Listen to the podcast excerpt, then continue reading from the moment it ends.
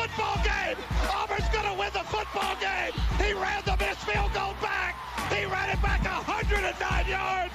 They're not going to keep him off the field tonight. Boise State for the win. They hand it off to Johnson. Boise State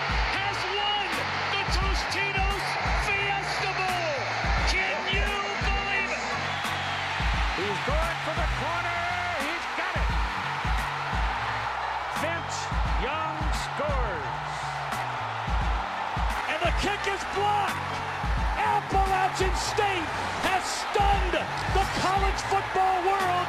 One of the greatest upsets in sports history.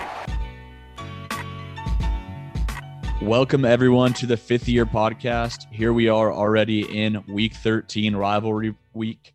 Uh, college football playoff rankings freshly released. So we are about to go over there, go over those as well as uh, quickly look back on week 12 and look, look ahead to uh, this rivalry filled weekend. So, uh, as always, we have uh, Clint Maxey, our producer, and then myself, Parker Biggs, with Zach Ruley hosting the show. So uh, I'll quickly just go ahead and dive into this top 25. I'll uh, just run down these real quick. Georgia one, Ohio State two, Alabama three. So they a little uh, Ohio State jumps Alabama. Uh, Cincinnati in at four, Michigan five, Notre Dame six, Oklahoma State seven, Baylor eight, Ole Miss nine, Oklahoma ten, Oregon eleven, Michigan State twelve, BYU is thirteen, Wisconsin is 14 and Texas A&M is 15. We can look at some of the uh, lower ranked teams when we uh, take a deeper dive here. So, Ruley, what's your uh, kind of first thing that stood out to you when uh, seeing these? Well, not so much stood out, but um, rest in peace to the Pac-12's title hopes for yet another, even just playoff hopes for yet another season. Yeah. Um, is the only team they've had make it was the initial, the very first one, Oregon. Yeah, Oregon's made it once. I think that was it. it. Yeah. Mariota. Yeah. Yeah. So um, uh, the fact that they didn't want any of these remainder Big 12 schools is laughable because those It's- guys yeah. raised competition. I don't know if you guys saw the shot of the crowd at the USC game this past Saturday. Maybe 5,000 people there. Yeah.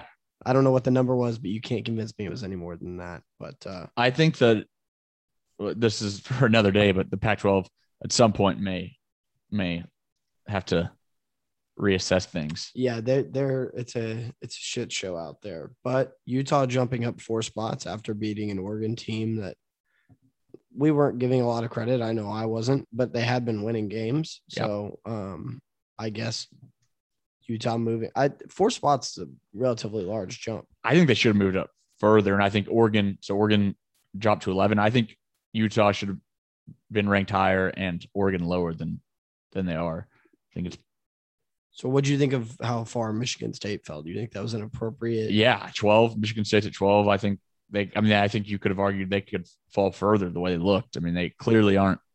I mean, they those were two two different uh teams out there with them in Ohio State. I mean, they got boat raced. Dude. They were never in that game. yeah, and deservedly now Ohio State ranked seventh. I mean, s- second. Sorry, that's yeah, yeah. When you beat a team that bad that's in the top 10, you deserve some kudos, and they got that. yeah, no, they Ohio State deservedly at two. Alabama, who struggled a bit with Arkansas, uh, gets jumped. So I think that combination. I think there's a clear. I think it's pretty clear one two at this point with Georgia and Ohio State. I think Ohio State's Yeah. starting to put themselves into that category as a legitimate, a clear national title threat. Yeah, and obviously that sets up huge game Saturday, which we'll talk about later. But uh, finally, also Cincinnati's in. Yeah, Uh, after two years, they've they've done enough, I guess, to to finally prove that hey, we're one of the four best. yeah, they they went out and they just hadn't had opportunities since uh, Notre Dame to beat good teams, but then hadn't passed the eye test. But when a good team did come to town, they stepped up. I mean, just absolutely throttled SMU. Uh, was it 48 14, I think was the final. Yeah, wasn't even close. Yeah, they, uh, um, They were flying around. I mean, that defense of and those defensive yeah. backs that we've been talking up and maybe haven't been, I maybe Cincinnati just, well, I mean, when they've, they've stepped up when they play good teams, they, Yeah, that may yeah, you could probably argue they just kind of coast against these like the Tulanes and of the world just because they know they can win.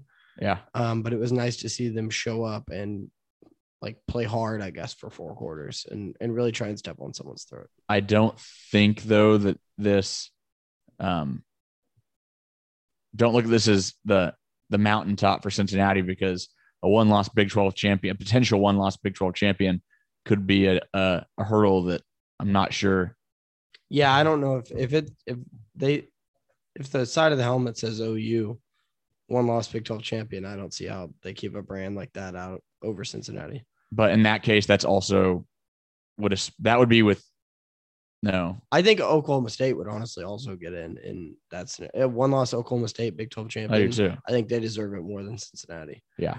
I'm I'm definitely biased, but no, I, uh, I agree. You'd have, have the better you'd have wins over Baylor twice, uh, Oklahoma, Mhm. uh, and then just more. And then you're the rest. The I think the have been bigger dif- the big and the bigger difference, I think, it, when it, when you're looking at the resumes, is just the number of bad, like just bad teams that you're playing in the AAC compared to you know picking up wins over Iowa State, Kansas State, Texas Tech is a little different than Tulane, East Carolina, Tulsa. Temple, Tulsa. Yeah. Yeah, exactly. Um, Another thing is I'm just think, thinking top four. So if Alabama loses to Georgia, Cincinnati probably three moves up one, or this is SEC championship. But then you have Notre Dame or a big one loss Big 12 winner. nah, Notre, I don't. Notre Dame is is not. I think they're. They, it would take a lot for Notre Dame to get in. Um, it would well, it would take two lot. Big Big Twelve champion is going to pass. A one loss Big Twelve champ will pass Notre Dame. They. Well, don't you Notre think Dame- they should already be ranked ahead of Notre Dame if that was the case? I mean, they. I think they should be, but I don't think it's going to. I mean, the Big Twelve teams, the Big Twelve champions, just one loss Big Twelve champion is going to be picking up a couple more big wins, especially if it was OSU or OU. You'd pick up two top 10, 15 wins.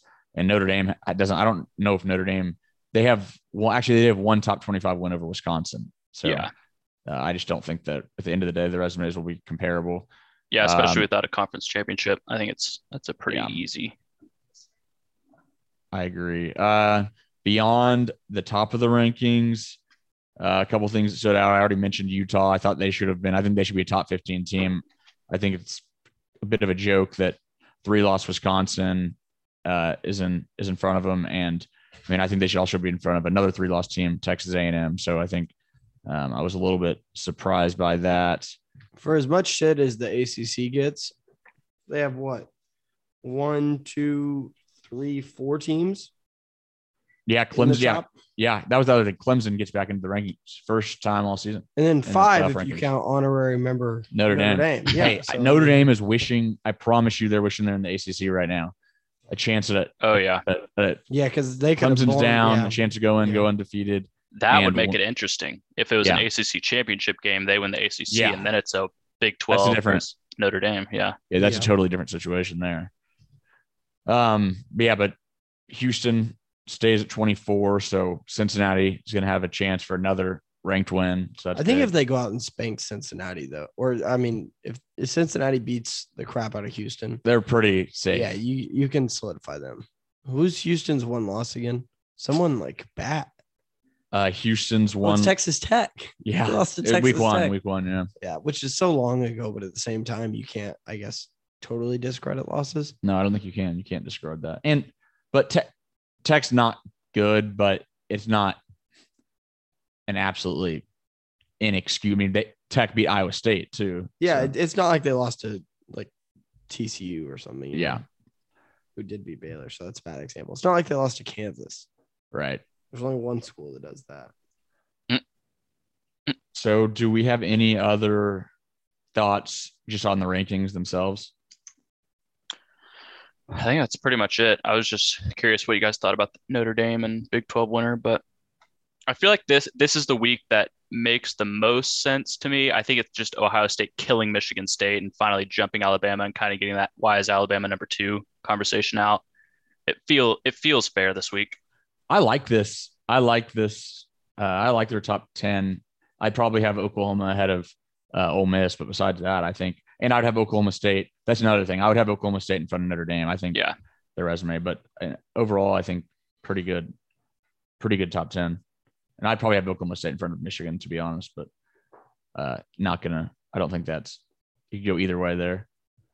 Um, but yeah, so let's uh, go ahead and just do quickly. We'll go through a recap from last week.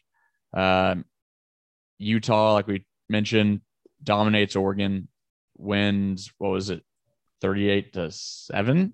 Uh, yes, I believe so. Oregon's It was bad. who we thought they were, um, and they didn't do what they typically do well. Oregon has been running the ball really, really well leading up to this game. Kyle Whittingham um, and that Utah defense was really ready for this one, though. Uh, held the Ducks to only 63 rush yards. That's uh, on only 2.7 yards per carry. Uh, Utah, on the other hand, who's been one of the hotter teams in the ground all season, ran for 208 yards against the Ducks. Uh, Tavion Thomas, the Cincinnati transfer, with 94 yards and three touchdowns. Oklahoma transfer TJ Pledger added uh, another 40 or so, 40 or so yards. Um, and Utah has just been a completely different team the second half of the season with Cam Rising at quarterback. Like we I already said, I'm shocked they're only ranked 19th. I can tell you there are not 18 teams in college football that can beat this Utah team right now. I'd be surprised if there's 10 teams that could beat this Utah team. Uh, with Rising under center, uh, they are playing like a really, really, really good football team. That being said, pretty inexcusable excusable for Oregon to get beat up like this. I mean, this wasn't as bad of a start as say the, that Michigan State Ohio State game, but uh, Utah jumped all over Oregon. They got 28-0 after that uh, punt return by Bretton, Co- Britton Covey, uh, who's like almost 30 years old, it seems at this point. Um, but really just a, a dominant win for Utah. And I think Oregon kind of solidifies a lot of people's thoughts on what we thought even before this, but they showed who they really are. They're more of the Oregon that played Stanford than the Oregon that beat Ohio Yeah, State in the horseshoe. They got they got beat bad. They didn't turn the ball over once. They literally just got beaten every other regard of the game. It's not like they handed this game to Utah. Utah just from the mo- the word go. Um, from the little I saw of the game, it was domination. yeah. I mean, I don't think Anthony Brown threw uh threw an interception. Like you said, they weren't handing. I mean, Oregon just could not run the football.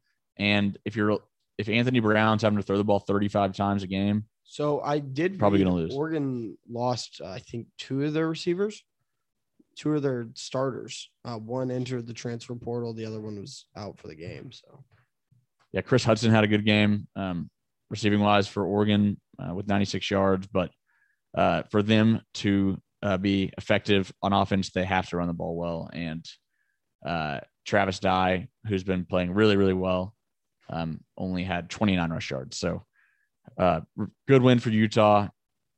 Crushing loss for Oregon, who keeps it's very similar to that 2019 team uh, a couple years ago, late in the season, lose to Arizona State. Um, it's becoming a trend. Cristobal has Oregon in a really good spot, but they can't take that next step. Does not seem. Uh, any more thoughts on that game? no. All right. Uh, um, Ohio State. We talked about rolls. Michigan State fifty-six to seven. CJ Stroud topped uh, what was his best game against Purdue with an absolute unreal show against Michigan State. That Michigan State secondary, which we talked what talked about last week, is a weakness. Stroud, 32 for 35, 432 yards, six touchdowns, no interceptions. Uh, is CJ Stroud the Heisman favorite now? Yes. Look he it up. is. He is. jumped Bryce- Yeah, he jumped. It makes Bryce Hall. sense. Yeah, I mean he should be. The guy's Yeah. falling. Uh, Master Teague led the way on the ground rather than Henderson this week with 95 yards. Their other five star running back. Yeah. And then Olave, Wilson, and Smith-Njigba all had 100 yard games. Just, I mean, this Ohio State team is, uh, this offense is really, really, really good.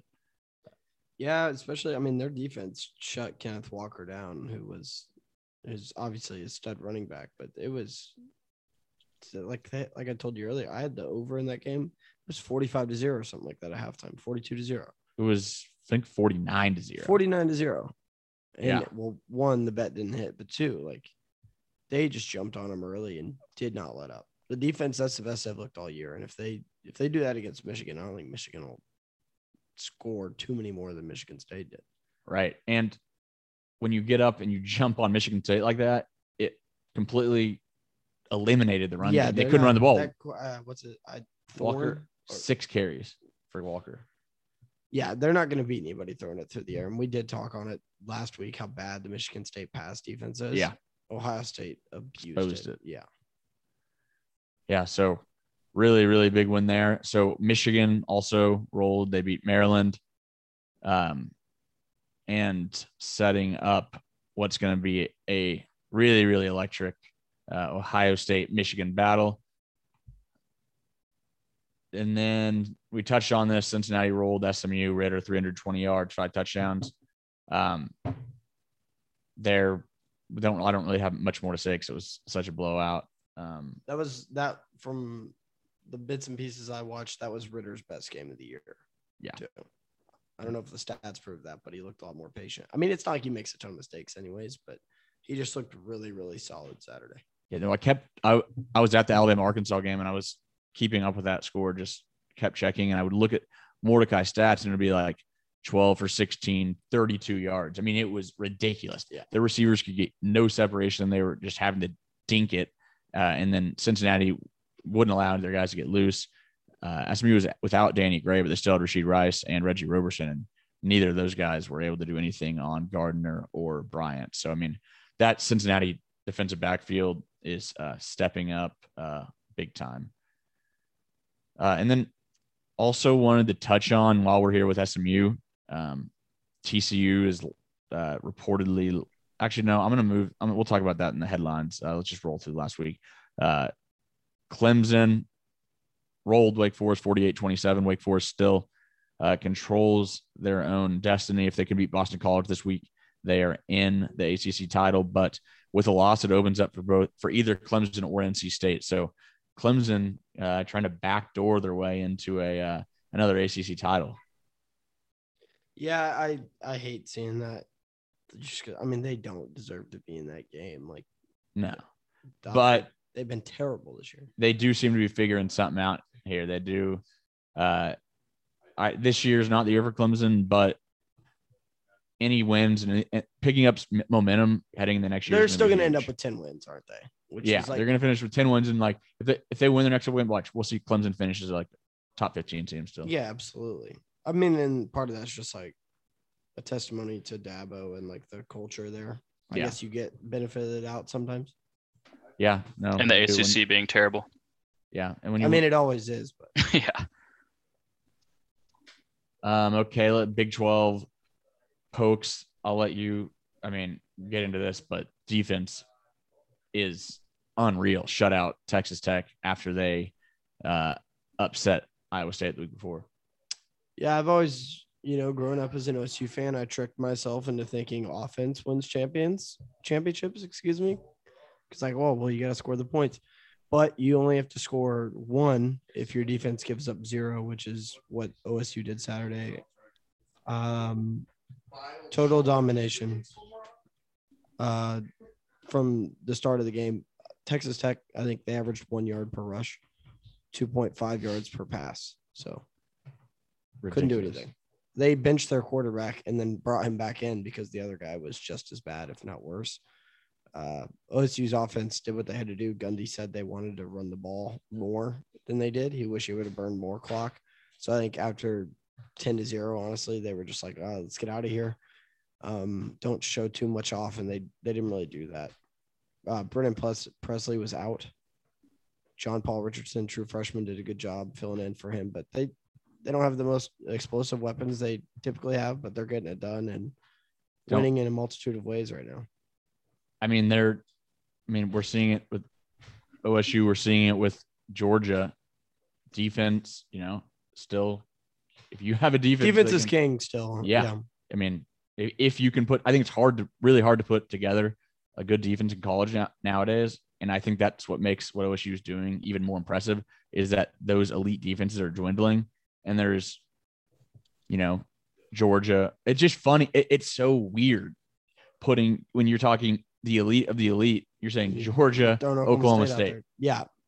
It, it's it's funny to watch as an OSU fan, I guess, because like I said, growing up, it's nothing but points. It's points all the time. You're trying to push the tempo. Now it's like, well, if we can just get two field goals or something here and maybe score a touchdown, like we're gonna we're feeling pretty good. No team has scored more than 24 points on OSU this year.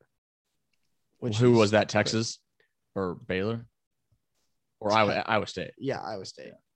I don't think Texas scored that many. I think they ended up getting uh, stopped. But they're they're they're good. They fly around. The maturity just you can't speak enough about it. Having that many old guys on defense. I say old guys, veterans on that defensive side of the football. Um, you you're it definitely frees you up to do more when you have smarter players that have been there and have the experience. And Jim Knowles knows that. So it'll be interesting. OSU's been fortunate enough also schedule wise uh, the past four games. Well, not four, minus West Virginia, but Kansas freshman quarterback, uh, Texas Tech freshman quarterback, TCU freshman quarterback, and they're going to get another freshman quarterback Saturday. Obviously, the most talented of the the freshmen they've played, but he's still a freshman, so Jim Knowles is probably salivating at, at the thought of that. No doubt about it. I mean, OU's offense is looking the most most vulnerable it's looked in years, and uh, Oklahoma State's defense has to be the best defense they've ever ever had. I mean, it's I, I don't Yeah, I think that, that was for- their first shutout against like a D1 team since like the 70s. I could be wrong on that stat, but yeah, this is easily the, the best defensive unit Mike Gundy's ever had. Yeah, I Probably mean- in school history too. he's got they've got to yeah those guys have got to be salivating the opportunity to to face uh freshman led Oklahoma team. I mean, this is uh as we'll talk about it more, but as good of a shot as as I mean the Pokes are the team to beat in the Big Twelve, and uh, uh, Bedlam is going to be a, a good one for sure. And then so the other side of Bedlam, Sooners uh, needed this one to uh, stay alive in the college football playoff race. Uh, go out and beat Iowa State. You know, they it wasn't necessarily sexy, but the Sooner defense is definitely stepped up uh, here as of late, uh, as getting healthy. I mean, they absolutely shut down Breece Hall.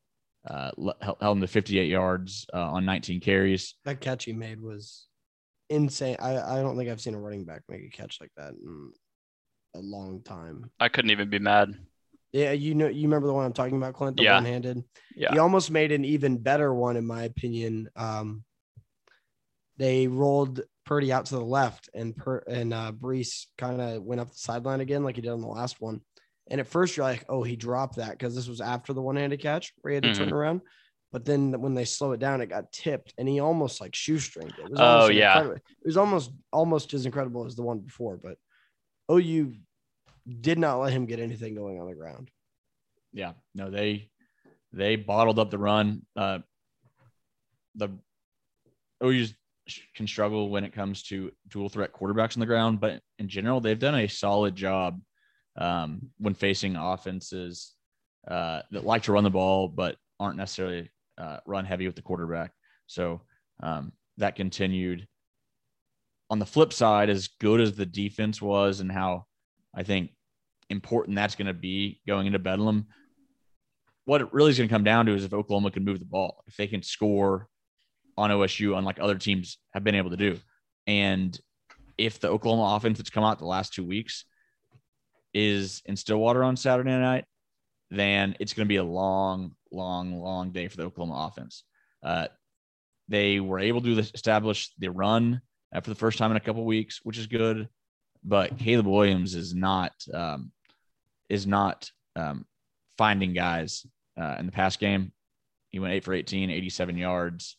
That's less than five yards per attempt. Uh, threw a touchdown and the interception. Uh, he did have that big 74 yard touchdown run. Um, and that's why Caleb Williams is playing quarterback for Oklahoma and not Yeah. Spencer Rattler Yeah, is because he can do that. Um, but just through the air, Oklahoma receivers not getting separation, Caleb Williams not finding um, the right guys. It's just the the pass offense is is not pretty or has not been pretty the last two weeks. They're gonna have to figure something out. Um. Is it? Is it? Do you think it has to do with O line protection? Because that it seems pretty the solid. offensive line is okay. Is not the offensive It's line not- is okay. It's not an OU offensive No. line unit. These guys are a little younger. I think me the wrong. problem is everything. I, I think everything's a little bit.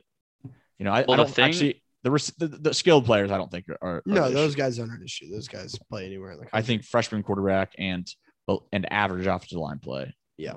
Another thing is, it was similar to the Baylor game where the pass protection was fine on the passes that, like most of the passes, the pass protection was fine, but he would just kind of sit back and kind of wait around and nothing would happen. I feel like I need more slants or just some quick routes to kind of get him going.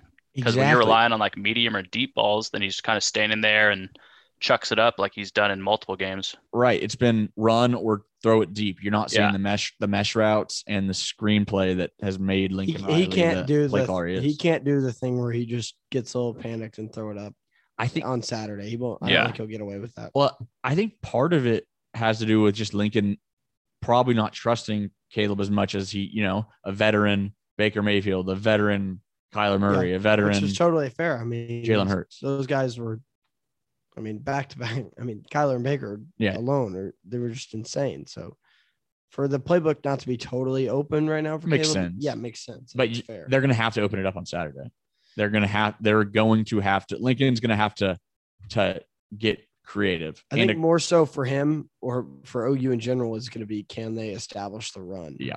Um, if they can't, OSU rotates eight guys on the defensive line, and then they have two sixth year linebackers that patrol the middle. So they have to be able to run the ball Saturday. And Kennedy Brooks is, I saw more of Eric Gray, I think, Saturday than I've seen in a while. Which is he, in your opinion, like the better pass catcher? Yeah. Or what? Yeah. yeah, he's a he's between the tackles, not nearly the back Kennedy Brooks is, but I think he's a little stronger in the pass game than Brooks. Yeah, because I saw him, them line him up and throw him the ball a couple times Saturday. But uh, yeah, yeah it, the, the game's gonna be won in the trenches. I don't.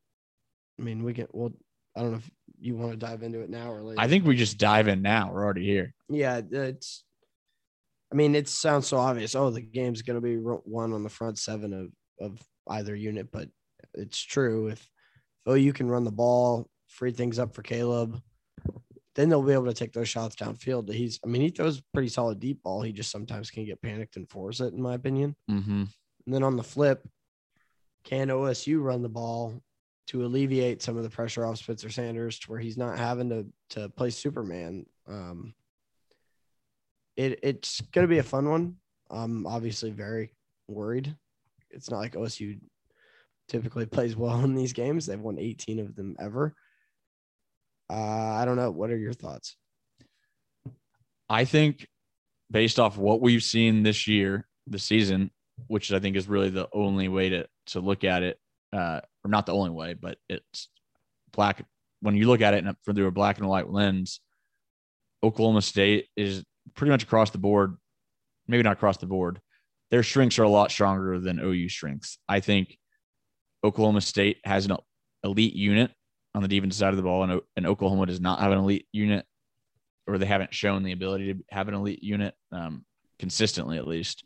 Um, I think that if the Oklahoma State we've seen, especially here late in the season, shows up on Saturday, and the Oklahoma offense that we've seen here of late shows up on Saturday, it could get ugly for Oklahoma. I think if the Pokes jump on them early, freshman quarterback in a tough atmosphere, it could get get ugly. But if Oklahoma comes in with a good offensive game plan, like you said, can establish the run and establish the run early, um, that's been the key for OU in these Bedlam wins. Everyone, when you look at the, I mean, they're always high scoring games, but it's because OU has been able to. Run the football. I mean, think about what Link, I mean, Mixon, Perine, Rodney Anderson, Yeah. uh, Kennedy, or uh, Rhamondre Stevenson last year. I mean, Yeah. it's that has been the key for Oklahoma against Oklahoma State. If, they, if they're able to do that on Saturday, it'll make it a lot easier for Caleb Williams to make plays that OU is going to need to win the game. OU needs big plays to win Another this game. thing is OSU hasn't faced a runner out of the quarterback position yet, like Caleb is.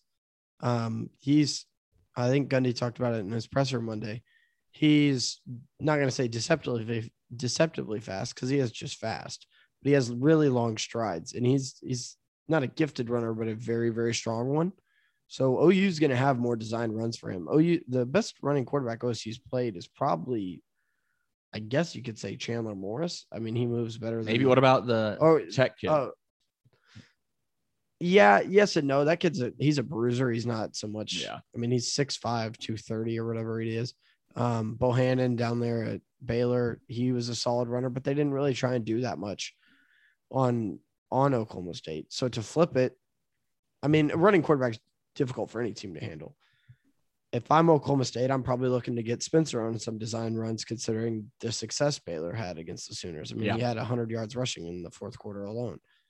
But OSU, I think the game plans are going to be very, very similar. Just both they're going to attack the ground. Um, OSU not this year a team that just lights you up through the air, but they do have weapons. Tay Martin is a weapon.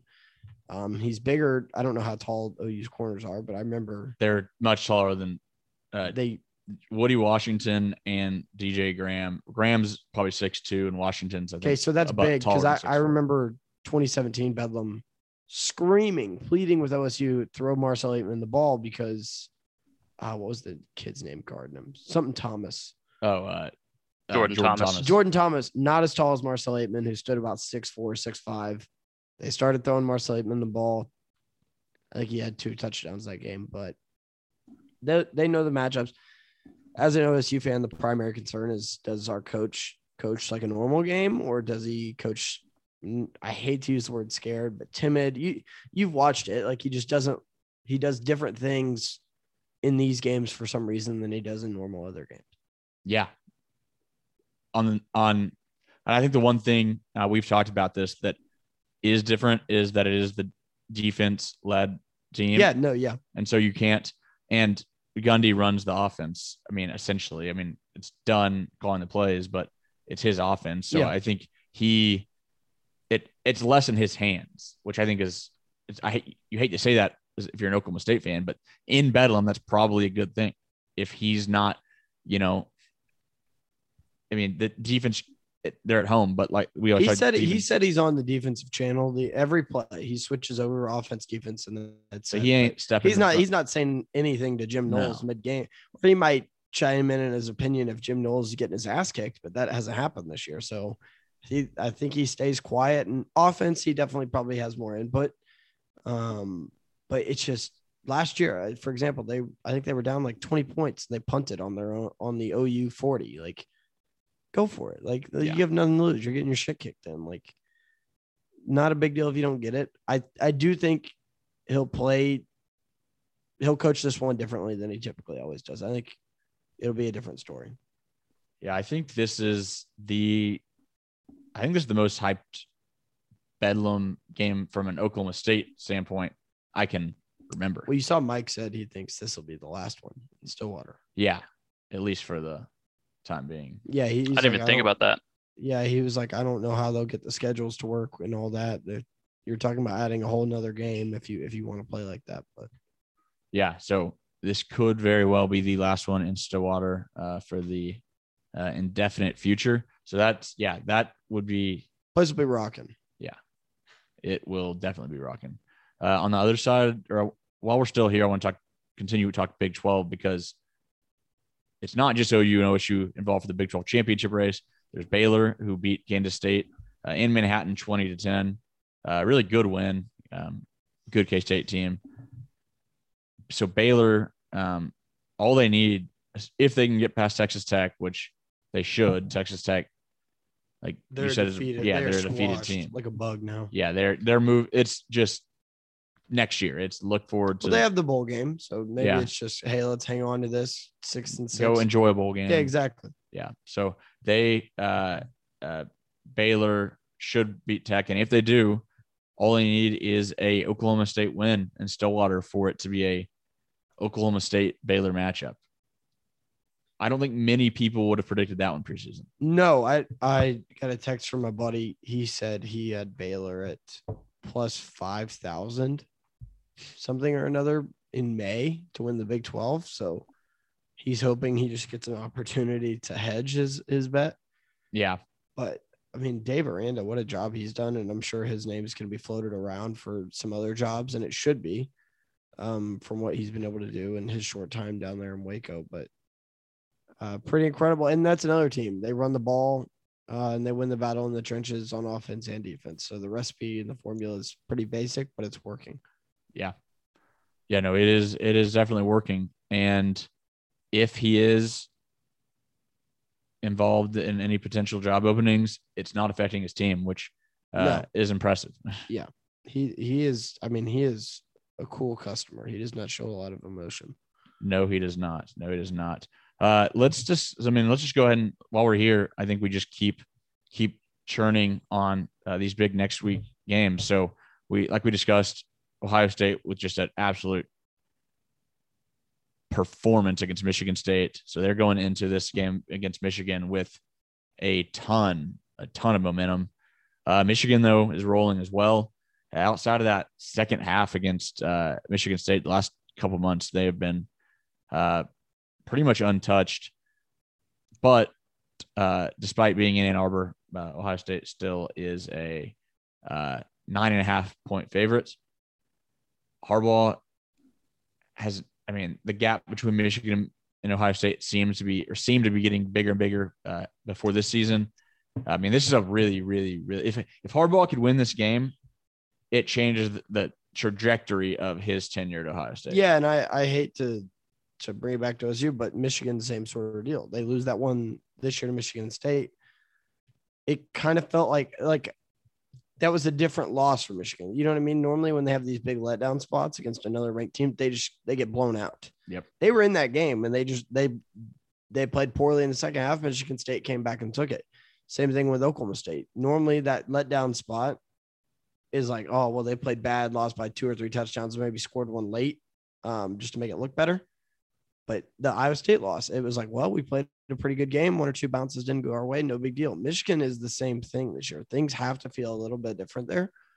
And I'm sure Harbaugh is telling his guys, like, hey, we're, we're right there. Um, Yeah. They signed him to that contract extension in the offseason, which was puzzling to some because Michigan is, they, they could go, oh, what, 0 and 10, 0 and 11, as long as their one win is against Ohio State. They don't care. Right. And he has yet to beat them. I, I, I don't know. Yeah. It's it's pretty baffling because, well, He's been close. he hasn't quite recruited at the level as Ohio State in the last couple of years. For a while, he did have a couple of top three or four classes there um, early, but Ohio State's a more talented team, and Ohio State. I mean, when a when one of the most talented teams in the country is ready to roll, it's you know what I mean. They're not. They're, Ohio State's never gonna overlook Michigan like they do in Iowa or Purdue or teams that have caught them in the past. I mean, they they scratch off every M on campus. They like cross it out with it. It's it's different. Like Bedlam's big down here, Red River's big down here, but up there it's Ohio State, Michigan. That's the game. Anywhere north is is Ohio State, Michigan. That's the rivalry. That's the best college football game in the country. It is pure hate. yeah, it is a yeah, it's yeah, the hate is I mean, that I think is the diff it's a really, really is a a hatred between those those two teams. On the field, Michigan's gonna need to keep Ohio State's offense off the field.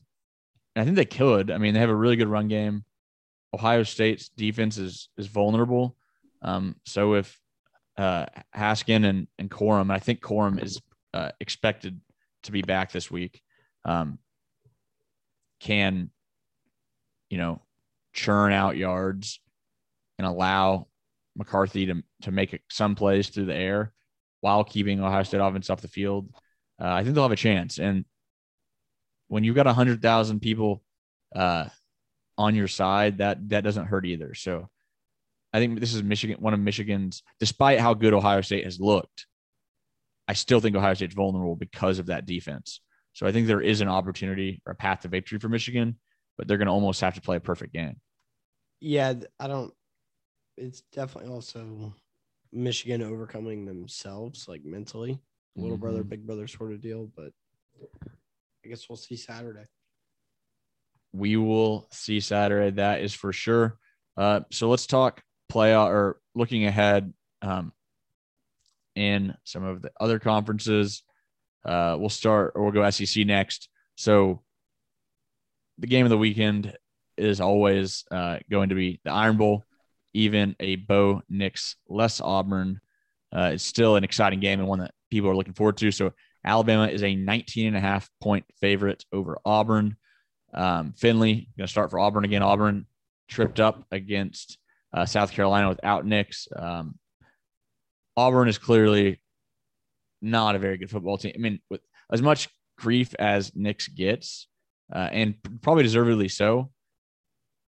They're not as good without him. So yeah, he's the better option at quarterback by Right. far. It's not even they need they need him to to be successful. so I just don't think Alabama's weakness seems to be um, their pass defense. I was in Tuscaloosa for the for the Arkansas game, and to be honest, I was.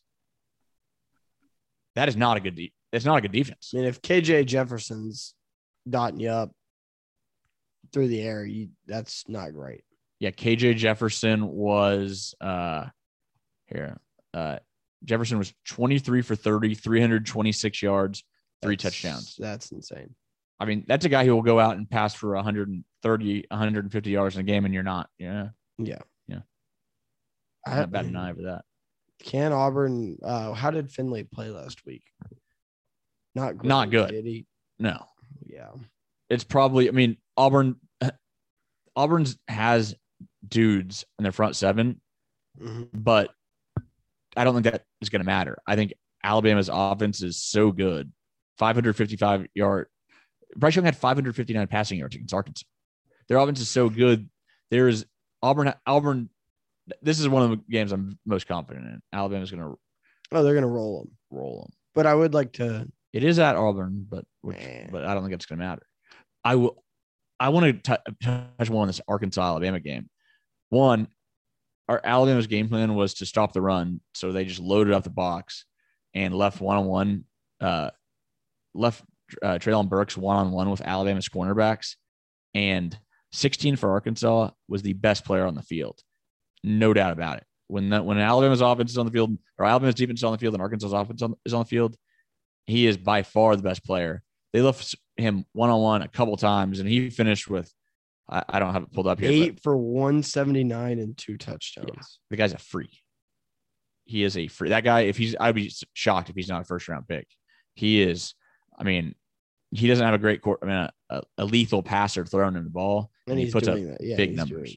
in the alleged toughest conference in America, which is a good conference, but in the best conference in America, he's doing that. Um, but uh, Jameson um, Williams, the Arkansas or Alabama receiver, he had a ball game too, Uh, and Metchie did. Well, Jameson, I mean, that is a, whew, that is uh, Ohio State's offense is one A. I think Alabama is one B.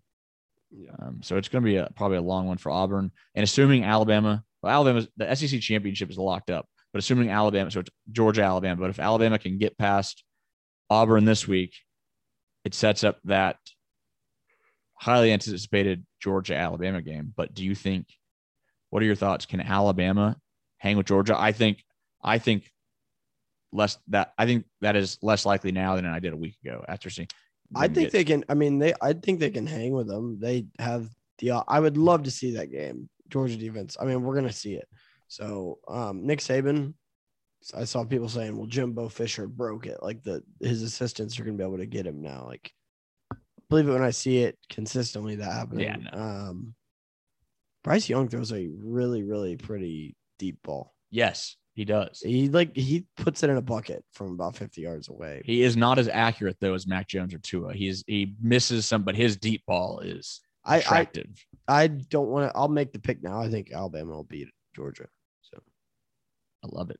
it's Wow. I guess that's bold, but not that bold. But like, no, I I mean- I just don't. Georgia, Georgia is eleven and zero for the first time since eighty two. I think they haven't won a national title since nineteen eighty.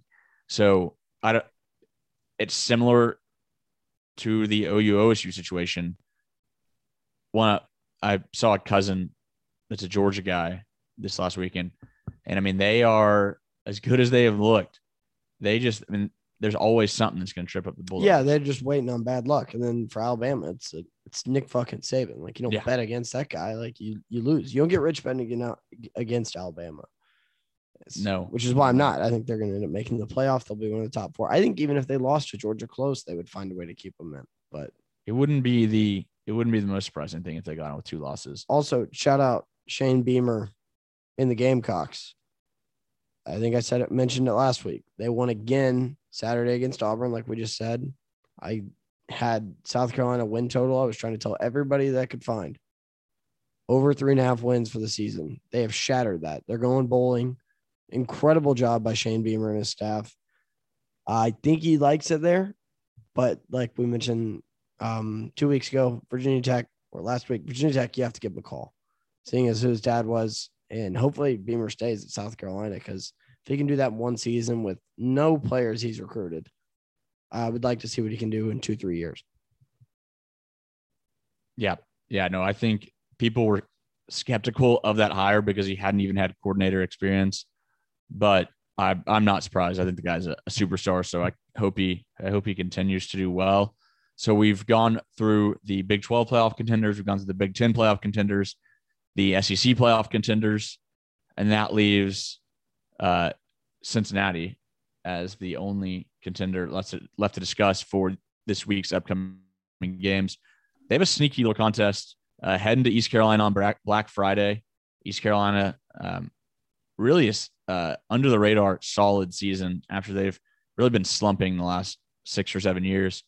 They uh, are a 14 or 14 and a half point dog hosting uh, the Bearcats.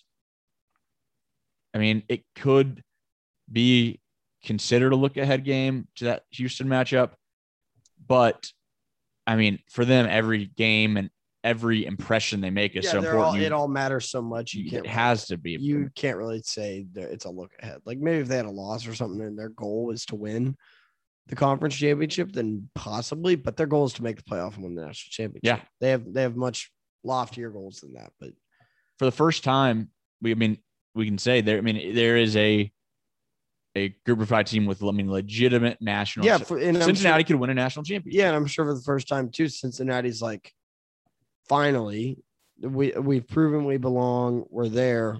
We're now we're in. Like if we just keep taking care of business, it's going to be hard for somebody to pass us, which it, it will be. But they, they got a, a, I guess, a sense of relief. So maybe now they.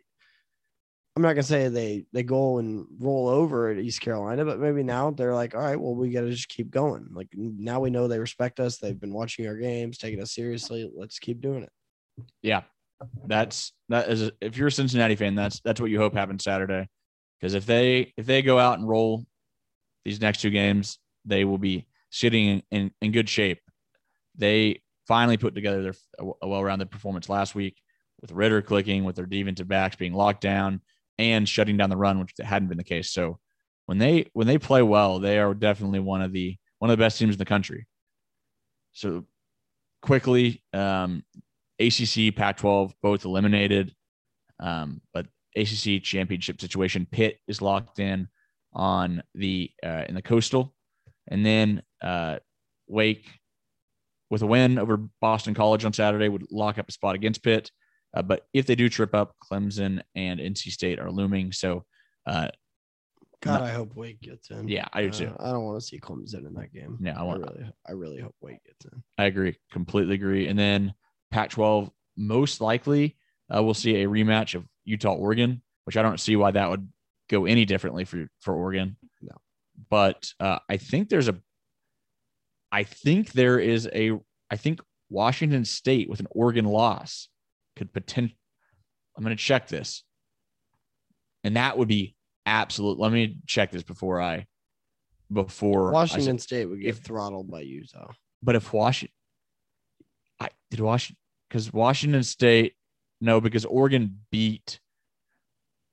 Oregon has the head to head over Washington State, so Right. never mind. But oh, Oregon State, Yeah, Oregon State's five and three, Oregon's six and two. Oh, there could be a three way tie. Uh, so I don't. I think Washington State and Oregon State are still alive too. would love to see Oregon State get in. But think about if Washington State made it to the Pac-12 championship after firing their coach and half their staff mid-season for the COVID It'd actually deal. be pretty incredible. Yeah, that would be a wild, wild story. What a job those assistants have done up there. Yeah, really. They, I mean, I don't know who the interim is, but you could argue he should probably be the head guy. Yeah, one hundred percent. Uh, let me see here before we go into college football headlines. Uh, if there's anything else uh, needed to be dis- discussed, uh, the only other game really because we'll we'll hit on some of the the other games um, when we make our picks. The only other game that I want to touch on before then, though, is the Egg Bowl, uh, Thanksgiving night in Stark Vegas. Ole Miss ranked ninth in the uh, updated rankings, uh, traveling to Mississippi State.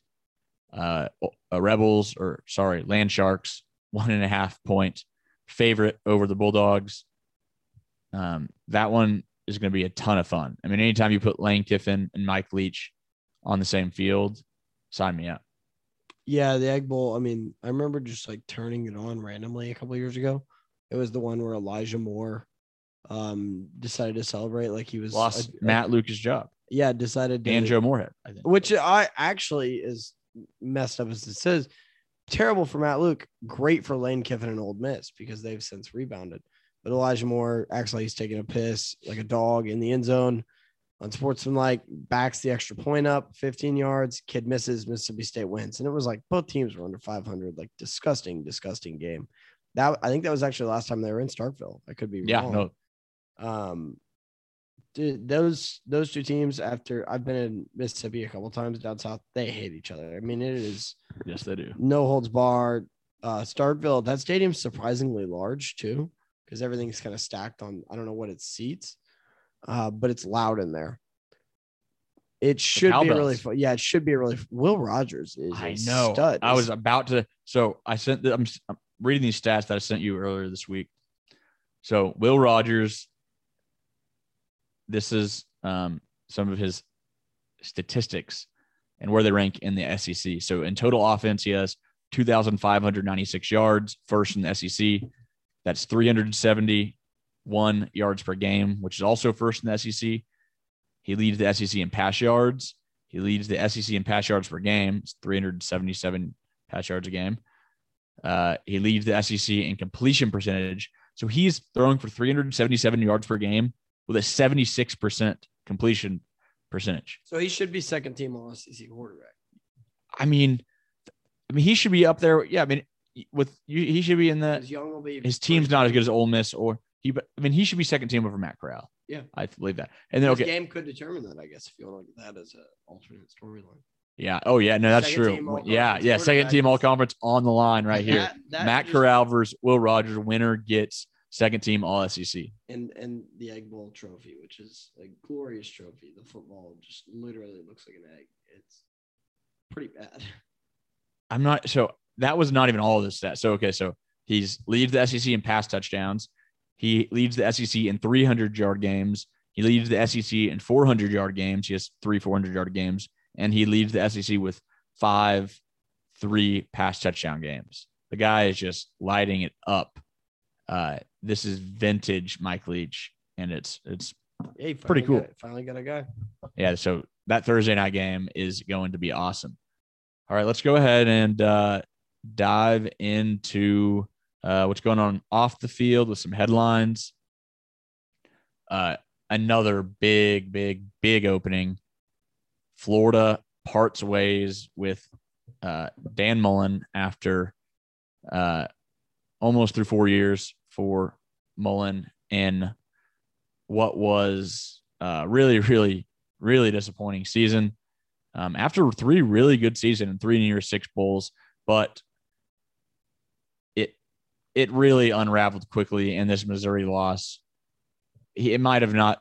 I mean, it might not have mattered if he beat Missouri, but that was the nail in the coffin. Um, lose um, to Missouri in overtime.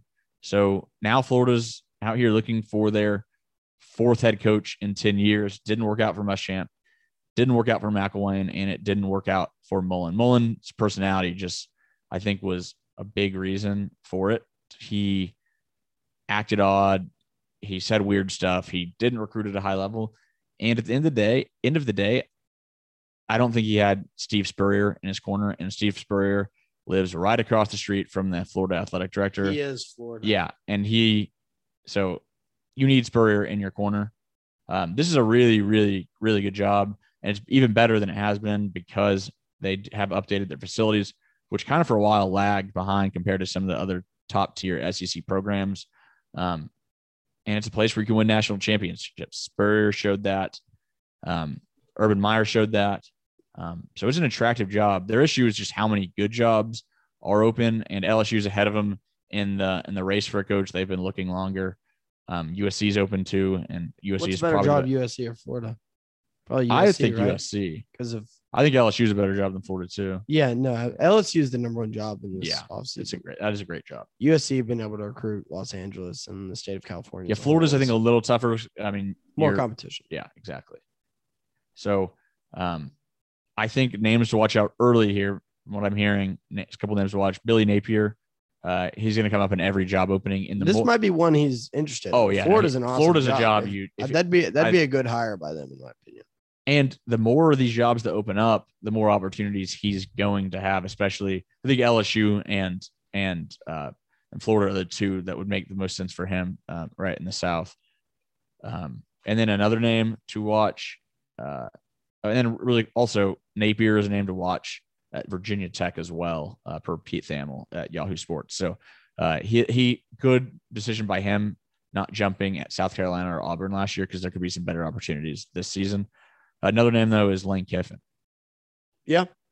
I mean, Yeah.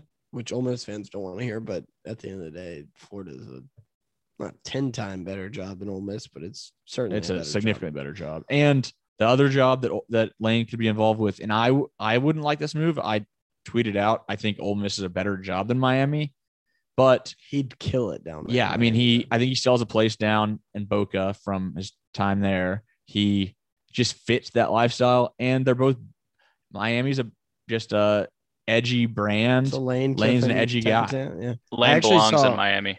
Yeah, I saw also Finebaum saying USC should should bring Kiffin back because you know last time he wasn't very mature. He was incredibly young for a job that size, but now he kind of gets it, and he might be a good fit over there again. yeah, Yeah. I mean it would, it would that would be a bold move. That yeah, would I don't I don't know if he wants to go back west. I could be wrong. I don't know him uh, personally, obviously, but um, I got He's a Cali kid. Yeah. I, oh, is he? Yeah. Well, then shit. Maybe he he wants to go back. I mean that that job is better than than Florida. I think LSU when they're hot, LSU is a better job than USC, but USC's up there. Yeah, no, USC Sleeping giant. definitely a sleeping giant. That is for sure. I mean, when USC should be competing for national championships. Yeah. Uh, what What do you think's next for for Dan Mullen? Because he's, I mean, three New Year's Six bowls in four years. I mean, they were this close. Uh, they were they took Alabama, a historic Alabama team last year, down to the wire in the SEC championship.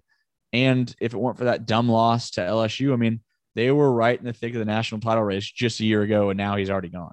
So yeah, I mean, I mean he'll some- bounce back. He's a really good coach. Somebody will get a really solid. Um, I don't think he'll be stooping to the, um, like the non-power five ranks, but he should you know he's i mean if i don't i don't love his personality and i wouldn't want him coaching my team he's kind of goofy. he's a goofball but the guy can coach football and can develop quarterbacks Yeah, he's a quarterback. Maybe someone in the uh is I think I already NFL. saw I already saw it though too. Isn't he joining Alabama as a or was that a joke? I don't know. I think it was a joke. Okay, I mean, it could have very well happened. Very much in the car though. He's the same Yeah. guy, isn't he? no he's not a Saban Oh, guy he's not? no Hmm. he's a uh, urban meyer guy Mm. which i think makes more sense with his personality Yeah, that that checks out there. So um I I don't know. i think I'm sure- nfl could be another option for him Yeah. i know not as a head coach but i mean he's the type of he's a if he could just he has the financial Yeah, he stability take a shit job in the NFL. Yeah. Just do it. And- Dallas Cowboys should hire him as a special assistant to the quarterback. yeah To this guy. I had heard that could personality wise that could make more sense for him not have to recruit because he did not love to recruit it seemed. Um, all right. Uh, take off James Franklin from the list of guys for some of those openings. He gets paid with a 10 year extension from Penn State. All I'll say is Jimmy Sexton, the agent, uh, big, big time college football coach's agent. Anytime you hear a rumor about a coach being thrown around, there's a good chance it's Jimmy Sexton tossing that out there. Uh, and it works because uh, right after the Florida job opens with these three huge openings, uh, Sexton gets his client, James Franklin, locked in with big time money and a big time extension. what, 10 year extension? Yeah. I mean, all these job, there's so many good job openings right now. It's getting coaches paid. You got to lock your guy yeah. down. PJ Fleck extension with uh, Minnesota. Um, so yeah, guys are, are getting, um, getting paid out of it. So good for them. I do wonder, is it time for, uh, I think this could be a good time for, for Matt Campbell to jump ship if, if there's the opportunity. Yeah, if something tickles his fancy, uh, he's going to have a new quarterback next year. Which with what I saw from him on Saturday, it's not doesn't look fantastic. New running back. Yeah, he's losing a lot. Nick Rose is gone from that defense. Eisworth, the safety, they're losing a lot. So yeah, definitely. And you you see that sometimes too with these coaches that come from uh, the group of five teams. Yeah, a lot of them they leave the year after their stud quarterback is done. Yeah. They, they don't want to go through that again with a group No. of five school. So like I wouldn't be surprised to see Hugh Freeze get another shot at a bigger program after this year, just because Malik Willis is gone at Liberty. He didn't want to sit and do that again and, and totally go through the whole scenario one more time. Um, when he could do that at a power five school and get better recruits and actually select who he wants. exactly. So I have uh, Pete Thamel from Yahoo is reporting that um, that Iowa State or sorry, not Iowa State, USC and Florida are um, both intrigued by Campbell. So I think if either of those, I know he's a Midwest guy, and you know the p- potential Big Ten job probably makes more sense. But Ryan Day ain't going anywhere at Ohio State. James Franklin, which seemed to potentially be a possibility down the road, now he ain't going anywhere. He's locked up. And Harbaugh, with his this bounce back season, probably isn't going anywhere soon Mel. Tucker gets locked down. Yeah. So and, and and that's not even a job that I don't think I don't like the, the, the Penn State, Ohio State. I mean, if you're So you if- think he's only going for the big boys if he jumps? yeah, I mean, I think so. I think he would have jumped by now if he was. I mean, I think it's going to take. I think USC and Florida are. I think those are big boys. So I don't think you can say no to USC. I think it'd be a weird. I would be interest, interested to see how he would uh fit in there. I'm sure he'd be all right. He's a He's a hell of a football he- coach. and he's a he seems like a stand up guy too. Imagine what he could do with with those athletes. Recruiting kids from California instead of kids from Iowa and uh, Nebraska, yeah, that'd be a heck of an upgrade.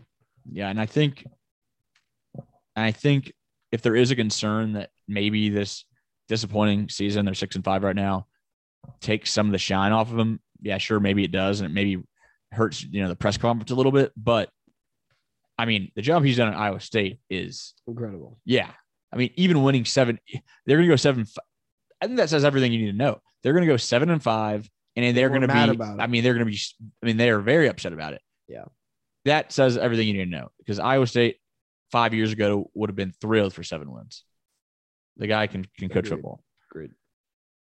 Um, nothing official yet on the TCU front, but all signs are pointing towards TCU locking in on Sonny Dykes at SMU, um, which would really, really uh, upset some people in the Park Cities, I would think, uh, being their crosstown rival.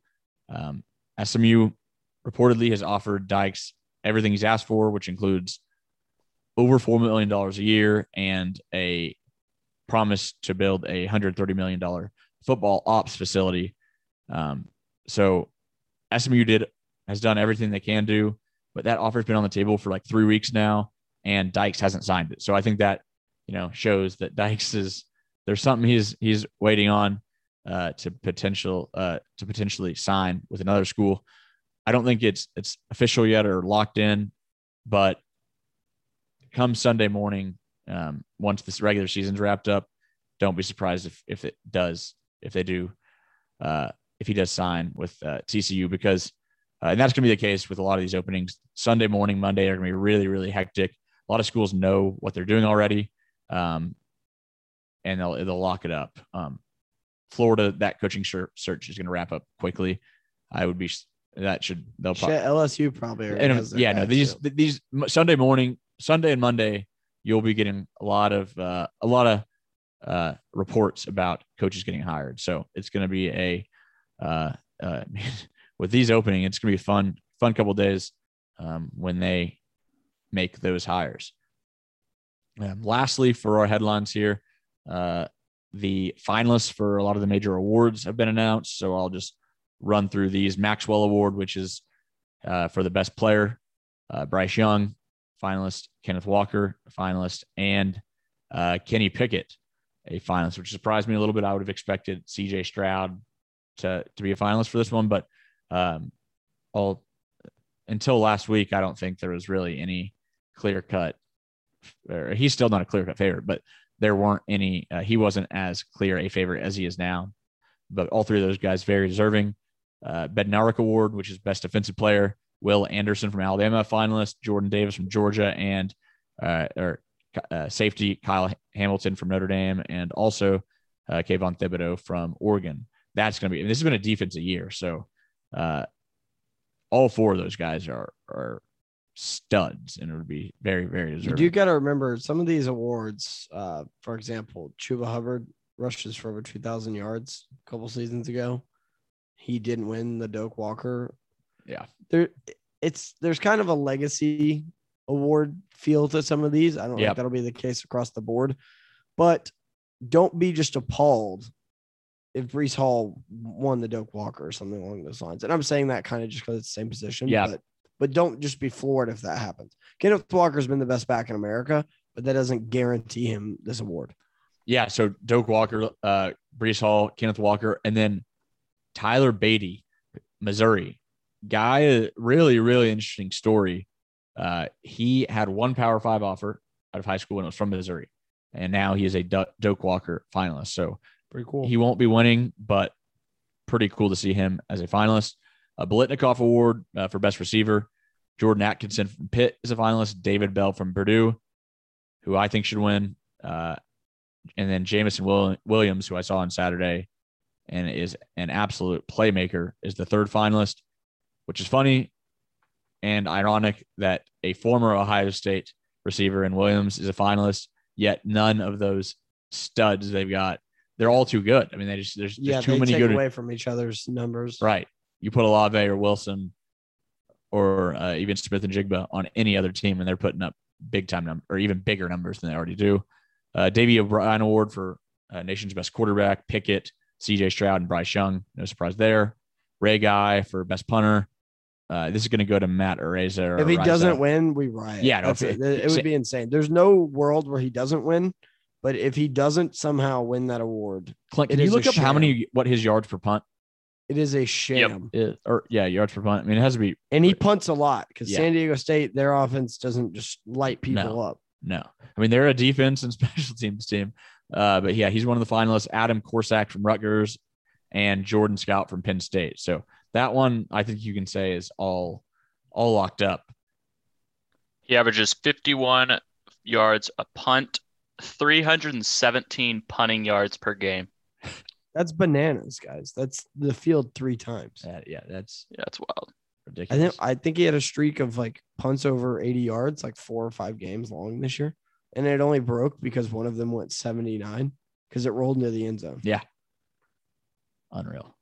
Uh, Lou Groza Award for best kicker, Gabe Brkic, Jake Moody from Michigan, and Noah Ruggles from Ohio State. Kind of surprised Brkic is the finals considering he missed his last three kicks. Yeah, I wonder. But he is, but his, his Yeah, range is Ever since the burrito kick, hasn't made a field goal since.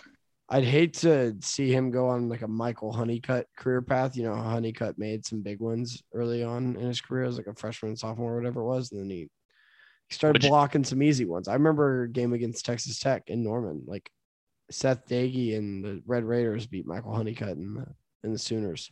off Would you hate to see that, really? Would you? Yeah, no, yeah, that would make me sad, and I don't want to see that happen to Gabe. He seems like a nice guy, but Yeah. God, if he went like over five Saturday, God, I'd I'd vomit in my chair. Probably, I'd look like that guy at the Sacramento Kings game, sitting courtside. Um, if you know that was a tough scene. Matt, can you, is there a worse place to to puke than courtside? Huh? Um, maybe your wedding. I Mm. if Yeah. you you were the bride or groom, but yeah, uh, no, that was pretty damn bad. brutal. Um, last couple here: Jim Thorpe for best defensive back, Coby Bryant from Cincinnati, Verone McKinley the third from Oregon, and Jalen Pitre from Baylor. And then the Outland Award for interior lineman, so both offense and defense. Uh, Jordan Davis from Georgia, uh, who I would think would win this one. Ikem Ekwonu, offensive offensive tackle from NC State, and Tyler Linden or Linderbaum, center from Iowa. I could have told you Linderbaum was a, a kid that played for Iowa. Like Mhm. he played like left guard. You know what I mean? Like it's just the most Iowa offensive lineman name of all time. yeah, and then I actually left one off this list, the Butkus Award.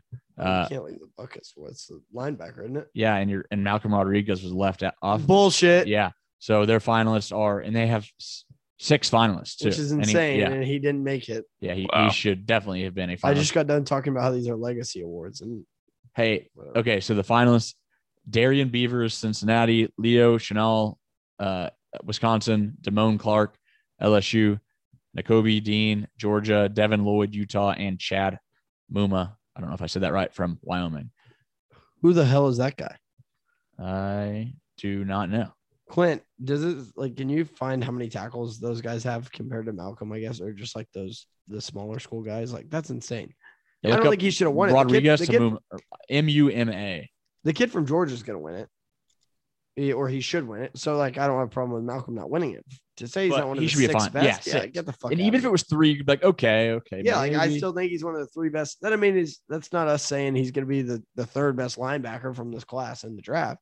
If saying you- he's the third best college linebacker. if you get within like three yards of Malcolm Rodriguez, you just get absorbed. He's, into he's got you. He's you're wrapped up. Yeah. plays dead. Yeah. he just finds a way around the ball. He had a fumble recovery Saturday. He's just a really, he's a football really- player. He is a and he, he's a mean son of a bitch too.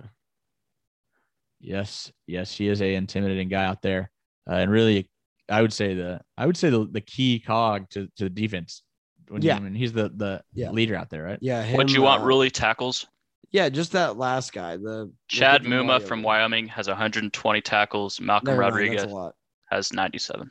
Okay, that makes sense. I, I apologize to Chad Uma, Muma, whatever his name was. Forgive us, Chad.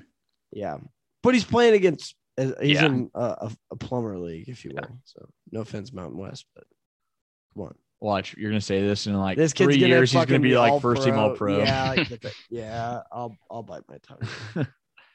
Um, all right. I think that's all we have for uh, headlines. Uh, so are we uh, picks now, Glenn? Is that what Yeah. we're thinking? Yep. All right. Uh, we'll run through our picks. Thursday night, Egg Bowl, Ole Miss, uh, one and a half point. Uh, Ole Miss, it says Mississippi State minus one and a half, but I believe it's Ole Miss one and a half. I think. Uh, I don't know if you. I mean, it's have that- basically a pick Yeah, anyway. but I I think I I'm I think this could go either way. I think it's an electric atmosphere. I do think Ole Miss has better players across the board, and it's one of the few game Mississippi State's biggest advantage they have over teams is Mike Leach's explosive, spread it out offense and good quarterback play. And Ole Miss has both of that. Uh, Lane, Kiffin and Jeff Lebby play calling is really, really good. Um, they get the ball to a lot of good players. They, they run the ball much better than Mississippi State does. Um, and I think they just have better defensive guys, a little bit more talented defensive guys. It all could be offset by a wild, raucous Mississippi State atmosphere and a big game from Will Rogers. But I'm gonna go. I'm gonna go Ole Miss. I'm taking Miss or Mississippi State, uh, the bullies as they're known down there. I think Will Rogers does outduel Matt Corral in a shootout. I told you earlier, I think that total's oddly low. I think it's like 62 and a half. Um, I think Will Rogers, his arm is the difference maker, and, and he kind of carries them to an egg bowl win. All right. Uh, Iowa is traveling to Nebraska. Uh, Nebraska actually opened up as a four and a half point favorite in this one. Uh, but news of uh, Adrian Martinez missing this game has flipped it to Iowa minus one and a half. Nebraska is going to be starting Logan Smothers, who I don't really know what to expect from. But I'm going to go with Nebraska at home. I think these are two pretty as weird as it is to say, as Iowa being a nine and two team and Nebraska being a what three and eight team, Yeah. they're weirdly, I think, very similar, even football teams that play really, really good defense. Nebraska just didn't force the turnovers like Iowa did early in the season. Um, maybe Logan Smothers is not good at all. Um, I think he's a bit more of a traditional pocket passer. Uh, so I think maybe they'll, um, he's not going to be running around like Martinez is.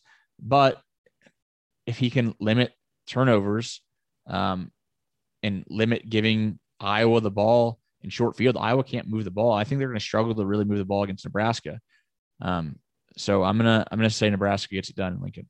I'm picking the Cornhuskers as well. I think they finally win one of these ugly close ones. I somehow, some way, Scott Frost finally gets one done, gives his fans something positive to go into and hang their hat on for this next season. But Iowa just like they're so boring. Like that game is going to be very boring to watch, in my opinion. If it's like six three, you know what I'm saying? It's going to be one of those low scoring defensive battles. But I do like Nebraska. Yep. Okay. So next we have Ohio State, Michigan on here, but let's skip that one. I want to go. I want to go the two big games at the end. Uh, let's go Alabama, Auburn, Alabama traveling to Auburn. What's your pick here? Tied, big. Yeah, I think we. Auburn's not very good. Yeah, no, we touched on this. Auburn without Bo Nix. I think Auburn would have a, a good a slight of a chance. Yeah, they would. I, don't mean, at home, spread, no. spread wouldn't be twenty points or whatever. It'd be closer it'd to 10, or nine. Yeah. no, I I think Auburn would have had a chance. I mean, they they are the one team that, I mean, they have uh, Alabama's number more than any other team does. Um, and they've I think won two out of the last three at Auburn. Um, so I mean, it wouldn't have been crazy to think they could win, but uh, with Finley under center, I don't think that's going to happen. I think I think Alabama wins. Uh, Auburn just doesn't have the, the horses to keep up with that offense. Uh, Cincinnati, 14 point favorite, sneaky test at East Carolina. I think that that win over SMU really woke them up. I think, uh, I think this is a good number because I think East Carolina is a, a solid team and really one of the better atmospheres in the AAC. When East Carolina plays well, they can they can sell that place out, fifty five thousand people or so. So it can be a pretty rocking atmosphere on Friday. It'll be and it'll be loud. Yeah, Um, it'll be real loud. Uh, that being said, I think Cincinnati locks in uh, and gets it done. And I'm not ready to say I'm going to pick them to cover, but I wouldn't be surprised if I, I pick Cincinnati to, to cover this one. Yeah, I I like Cincinnati too. And in regards to the points, if it goes below that 14 number, I think I'd probably jump on that. I think I think they handle pretty. This might be one of those deals where it's close the first half, and then Cincinnati just scores two, three touchdowns late. Um, that really makes the game look a lot uh, worse than it was. But I like the Bearcats. Penn State heading to Michigan State, Penn State. Uh, it's about a pick 'em. Uh, you could probably get Penn State minus one some spots, but uh, I was surprised to see it be picking them. It's at Michigan State. I know how poor they looked last week, but Penn State's not Ohio State. I think Ohio State was just a really, really bad matchup for Michigan State. Uh, Penn State's not going to be able to. Yeah, Penn State's Throw more the their- ball all Yeah, it's more their style of opponent. That's that's Yeah. this kind of team they beat. That's I, I like. I do like Michigan State for that reason. Yeah, I like Michigan State to win this one. And I think mainly because uh, they can, uh, Penn State can't run the ball. So, uh, as bad as Michigan State's pass defense is, they can go out there trot seven defense or not seven. They could trot, they could trot five, six defensive backs out there and, uh, and, and slow down the, the Penn State passing attack and try to make them one dimensional. Uh, Clemson, this will be a good one. Uh, Clemson 11 and a half point favorite at South Carolina. As bad as I want to pick South Carolina, I really, really do. I'd love to see Shane Beamer and South Carolina uh, get uh, their seventh win and their first win over Clemson in a, in a while. Uh, I just don't think it's going to happen. I think Clemson's defense, which has been elite all year, continues to play well. And then add in that they seem to be uh, growing some confidence in running the ball. They, they finally found something on the with the run game the last couple weeks, uh, which really takes the pressure off DJ. Uh, so I think I think think Clemson will will win it. Uh, Clemson to win. I do think that South Carolina keeps this one close. Um, so I, I do like them to cover. In All right, what do you think about A and M LSU? Uh, A and M minus six and a half at LSU. Jimbo going to his next job. He doesn't want to beat him too bad with recruits in the house, I guess. I mean, joking because that's Lincoln Riley's job, but um, I think Texas A&M wins this game. Actually, changing my mind. This is Coach O's last game in an LSU uh, Tiger outfit, so I'm I'm taking the Tigers. They're gonna play hard for for O Saturday night. There's no Oh, way they just think about his sign off. That last go tag. Oh, it's gonna be aw- dude. It's gonna be aw- the like the place is gonna be behind him. I don't see how the fans couldn't be pumped for this. They should one. all do it in unison. Yeah, it's gonna be incredible. I think LSU wins this game Yeah. based on O and atmosphere alone. Yeah, and LSU if they win, they they're bowl eligible. Oh fuck yeah, they're going nuts. They're, Yeah. they're gonna beat the shit out of you. And so okay, so initially Coach O said like when when it was initially announced that he was done at the end of the year, he said he was going to coach in a bowl game if they made it. Now he's saying maybe it would wait, it depends on what the administration wants. So I, I think it will be his last game, and I'm going with LSU as well. Yeah. Uh, I just think that Calzada, he's so average. It Expect- yeah, and you take them away from home, and I think that I mean they they play good defense, but uh, I mean I just think if the right the right mix, there's there's the recipe for the upset. So I, I like LSU too. All right, now to the two big ones. Let's start with uh 11 a.m. Uh, big noon kick. Ohio State at Michigan, one of if not the best rivalry game in college sports. What uh what's your pick here? Who do you like? I'm gonna go with little brother Michigan. I think they get it done. I I I like the Michigan defense is so much better than what Ohio State just got to play in Purdue. Yeah. I mean uh, Michigan State. Uh, I think Michigan, if they're able to control the clock and keep that Ohio State defense off or offense off the field, um, they're gonna win this game. Like it just feels different uh, for Michigan this year than it has in years past. I think Harbaugh finally gets himself one. All right. I'm not willing to go out on that limb. I do think Michigan plays it close. Ohio State tears it up offensively when they're facing you know, they've they've all they face some weak, weak, weak pass defenses, like some really, really bad pass defenses. But if Michigan can hold them to 30 points, 35 points, which has been done, Oregon held them in check pretty well. Uh, Penn State held them to, in check, and Nebraska held them or slowed them down more than anyone. Michigan has the, the pass rush, I think, to to rattle Stroud, where he can't just sit back and pick apart defenses, which he's been doing. Yeah. Against these last two games against Purdue and Michigan State, but both those defenses are bad. Um, so I think Michigan gets after it. I think it'll be a dogfight.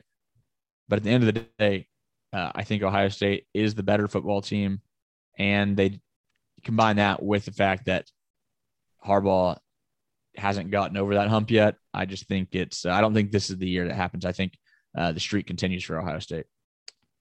All right, the big one here: Bedlam, Sooners, Cowboys. Uh, much different year than normal. Cowboys are the favorite, four point favorites.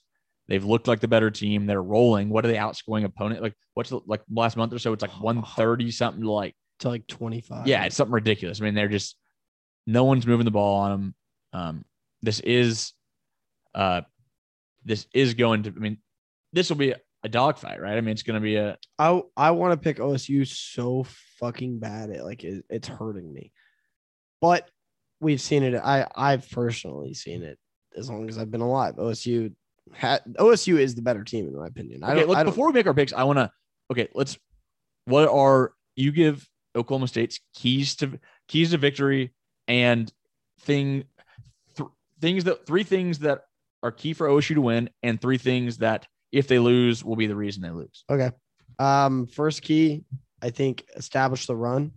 We talked about it earlier, pretty basic, but it's a necessity. Two is going to be keeping Spencer Sanders comfortable, if that makes sense. Um, not asking him to do too much, although he's been playing a lot better. The last thing I'd want to do is put a game on not necessarily his shoulders, but make him make throws that he has he's not been making all year because they haven't asked him to. Um, so keep Spencer comfortable. And then three, uh, it seems like OU not a gadget play, but normally they score in like a like a wheel like a wheel route or just something like a trick play. Where they Like, mi- scheme a touchdown. Yeah, exactly. Like minimize the big play. Don't give up the big play or like in just big play in general, like Hollywood on that on he had a like a 70 yard catch and run um, a couple years ago in Bedlam. So minimize the big play, make them go down the field on you and earn every single point they get, which OSU's done a fantastic job all season of doing. Uh, three things that would prevent OSU from winning this are, or if they lost, I guess. One would be Mike Gundy. Uh, he just didn't coach. He coached it like he normally does, which is um, scared to be quite honest with you. It's it's he does look different and he play calls different. I think that'd be the first thing. The second thing would be Spencer Sanders. possibly threw a couple interceptions. Two, or th- I'd say. I mean, they won a game this year with him throwing three interceptions, so they can still win. The defense is that good; they can win even giving up three. Third thing is uh, Caleb Williams gashes them on the on the ground. I think would be one of the results of an. Oh, I'll add in a bonus for you. It's Oklahoma State. I don't. Yeah, you combine that with with Gundy. yeah, yeah. You don't have to give too much reasoning behind that. It's just Oklahoma State. The overall record's what eighty nine to eighteen, and then some ties. Yeah. So Right? Is it, do they have eighteen or not? Is it eighteen or nineteen? 18. Eighteen. yeah, I've been alive for three of them. I think my adult life or ones that I no, can you've actually been remember. alive. You've been alive for you've been alive for four, right? Two with less. And two yeah. with- Okay, Mike. but ones I can actually remember two. Yeah. I but I do think OSU is a better team. So what are your So I'll give flip it for OU? Okay, so keys to victory for OU. One, I'll go with the same you started with. Run, establish the run. That's going to be crucial and establish it early. If they're able to do that, if OU can get OU needs one-on-one matchups with with Oklahoma State's defensive backs. I think. Would you agree? If there is OSU defense doesn't have a weakness, but they're they're weak. Their corners are probably where there is. I Yeah. think Bernard Converse, he's he's solid, but he gets caught not turning it around every so often. Um, but Christian Holmes has been that is if you were going to point out a it's say a weakness, um, it would be the defensive backfield, especially the corners, but they they're still pretty solid. Yeah, no, I, I think yeah. So I think the key is going to be one key is going to be if, if Oklahoma can run the ball well enough to force OSU to have some bring an extra guy in the box or creep someone just where you're Yeah. not you can't just sit back Right. and then create one on one. OU needs to create one on one matchups with their skill position guys um, against Oklahoma State defenders. Two is going to be get after Sanders and force rattle Sanders. Right. ma- force him into turnovers, which is I'm like sure OU will blitz a lot, honestly, just because of the fact that yeah, Spencer likes to throw. and that's the strength of sometimes. Oklahoma's defense. They do they lead the Big 12 in forced turnovers. Um, they they are they do have the ability, especially now that they're healthy with Redmond fully back. They the gay they got after I think they stacked Purdy like seven times. Yeah. So they get after Sanders and make him, you know, throw a dumb interception or fumble the ball once or twice. I think they can turn them over a couple times, their path to victory is obviously a lot easier than otherwise. Uh, third key. Oh, there's I would say and this goes with uh with running the ball is OU's offensive line needs to play better than they have. Um, they have not lived up to the standard that I think Bedenbaugh, he's a really good offensive line coach, but this is, I mean, they didn't take that next step. They're not, they don't bully teams. I'd Um, argue they need to be like great Yeah. Saturday. You know, I think- I don't think you can just roll out there and be good. No, they need, this- yeah, this they need to play their their best or one of their best games of the season. to Yeah. And so if they can do that, um, and I think that if that happens, then they would establish the run. So um, those would be three keys to victory. Uh, and then one other thing is, well, they go. I mean, it it correlates, but the court the part of running the ball well, Lincoln's got to run the football with with Caleb Williams. That I think that just will open up everything else. If you can get if you can uh, can get him rolling on the ground, it opens the, up the pass game. It opens up the run games for Brooks for for for um, Gray. So I think that is, those are some keys to an OU victory. Keys or things that will cause Oklahoma to lose this game. Uh, one would be uh, if they cannot stop Oklahoma State on third downs, um, which has been an issue for the Oklahoma defense. They they make big plays, but they also give up big plays on third downs. Um, they seem to get gashed uh, on third downs. I'm not sure the reasoning for it. I think it's because linebackers struggle in coverage a little bit, and um, just teams can find openings. So if if o, if OSU is able to to move the ball or um, sustain long drives by uh, uh, moving the chains on third down, it's going to be hard uh, for OU um, to win the game. Um, secondly, is just if Caleb Williams continues to to struggle to read defenses, he's gonna. Oh, you can't win this game if he throws for 88 yards. I mean, he's gonna have to. There, OU needs big plays from Kit in the pass game, um, which they haven't had the last two weeks. So if they're unable to generate those plays, and Oklahoma is forced to to you know dink and dunk and just run the ball, and OSU can stack the box without or not even no, or they where OSU doesn't have to stack the box. Um, it's going to be a long day for OU. And thirdly, third, um, I mean, there there are plenty of things, plenty of things here, but I think just if Oklahoma could lose this game just by being not an inexperienced, not very smart, not sound football team. I mean, they they don't they, they haven't put it together all season, and I think a lot of that's because of focus. Um, and so, I mean, if that continues, if the status quo goes, so I mean, that basically what I'm saying is if if OU plays the way they have been, they're not gonna not gonna win this game. But if they play to their ceiling or to their potential, um, I think it's there. I mean, it wouldn't shock me at all if the Sooners win. Um, so now I guess I'll, I'll make my pick. Um, oh, I I have I'm making my decision on this right now. I'm Yeah, same. It's literally coming I'm- out of nowhere. I'm going I'm going with the Sooners. I last night I said I was going to pick pick Oklahoma State. I think Oklahoma State's a better football team, but I think that Oklahoma having a defense that seems to be playing its best at the right time uh, is going to be key. It'll keep them in this game because this isn't going to be your your typical your ty- typical bedlam. I don't think Oklahoma is going to move the ball all that well in Oklahoma State. Um, I just think that they'll be able to generate a couple more big plays than the Pokes will. And I mean, the really the main I mean the main reason is because Gundy and OSU they can't seem Our to OSU. yeah. And so I'm just I I think that OU finds a way and they're gonna have to do it with big plays. And I think they'll find a way to get that done. I don't know if you watched Ted Lasso, Parker. Do you? I've watched a couple episodes. Um, there's an episode they're playing. Um, I believe it's Manchester United or Manchester City, who they've never beat. Like they haven't beaten like 65 years. And there, there's like a saying, and it's a real saying in English football. It's the hope that kills you. I'm gonna let the hope kill me yet again. I think Oklahoma State wins. Like you said, they are the better team. Unfortunately, it's the team who plays the best. But I think OSU's done a really good job all season long of putting in Spencer Spencer and the offense in situations to win. Uh, they do know how to close out games. I, I mean, albeit against the Boise States, the Missouri States of the world, but they did win those. The defense is the difference maker. I, I think this, the final score of this thing is going to be like 23 to like 13 it's something very, very low scoring. It's going to be cold Saturday night. Not sure if that really makes a difference. These guys, they're going to be so amped, it won't matter. Uh, the environment's going to be one of the more hostile games I've ever been to, if I had to guess. Uh, I I can't I literally can't wait. This one I'm I'm letting OSU build me up one more time just to break me back down, but I do think OSU wins. Yeah, it's it's going to be a lot of fun. I mean, yeah, I mean it it nothing would surprise me in in this year's version of Bedlam. So yeah, that is uh, those are our picks. I mean, this is going to be a a fun fun week. Clint, do you have the Sooners as well? I take it. Yeah, I know it's surprising. I'm going with the Sooners too. I have butterflies thinking about this game. I can't remember a game that's just this even in a long time. So if you guys would have picked OSU, I was going to pick OU in a reverse jinx attempt. I I still might do that. see.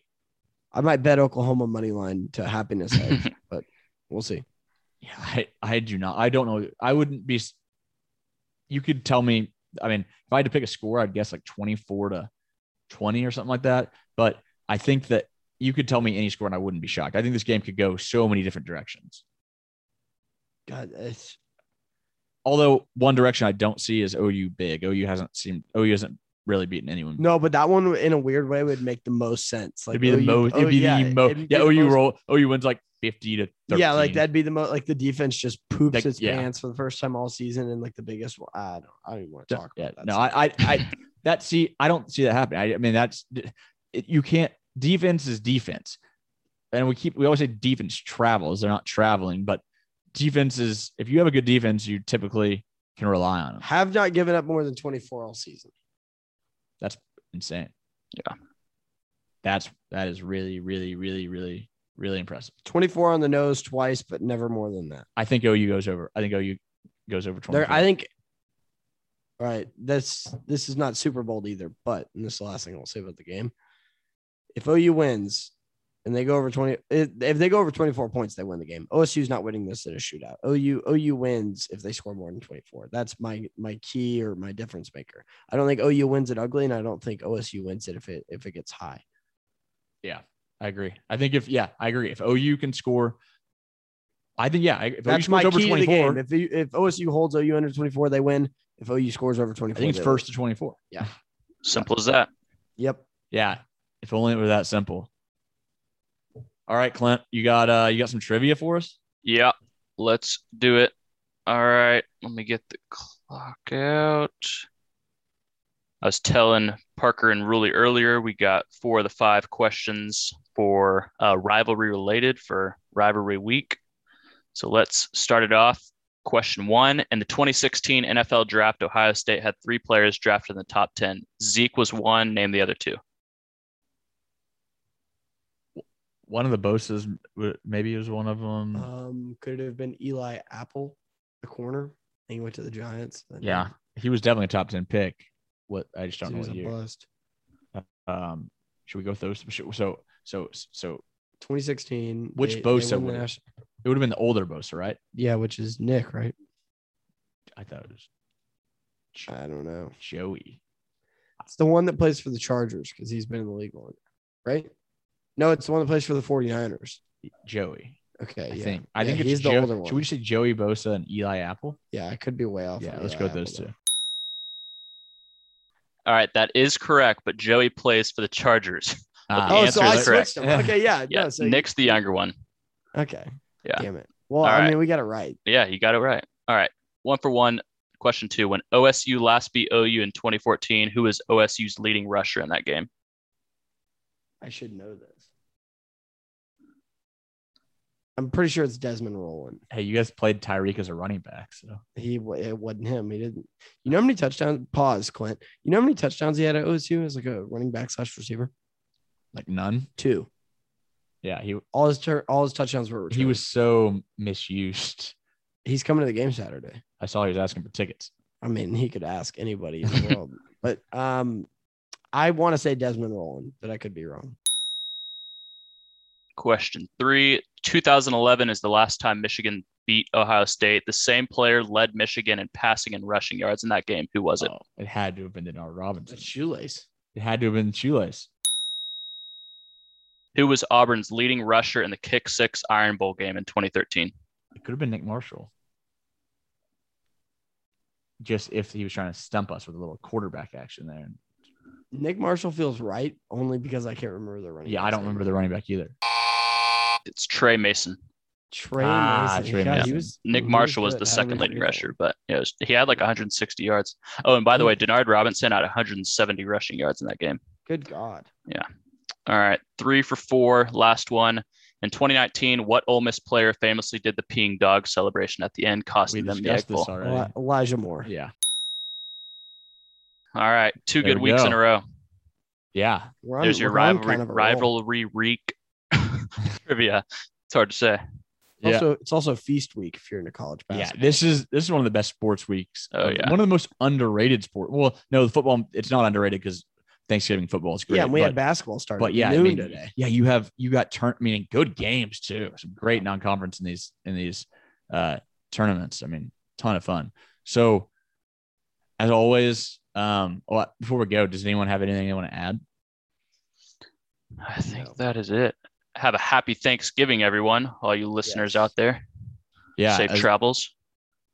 as always, we we really appreciate everyone listening. Uh, we'd appreciate you know like, subscribe. Uh, if you want to share it on your Instagram, appreciate it. Uh, but we appreciate the support. Um, we are at Fifth Year Podcast on Twitter and at the Fifth Year Podcast on Instagram. And have a great Thanksgiving, a great weekend. It's going to be, should be a really, really uh, good weekend. Uh, we're going to find out uh, a lot about the college football playoff race. Things will be looking a lot different this time next week. Um, going to be interesting to see what, what happens. So uh, have a good weekend and a good Thanksgiving. And Ruley, good luck. Thank you. I will need it. Probably going to be using a barf bag uh, the entire game.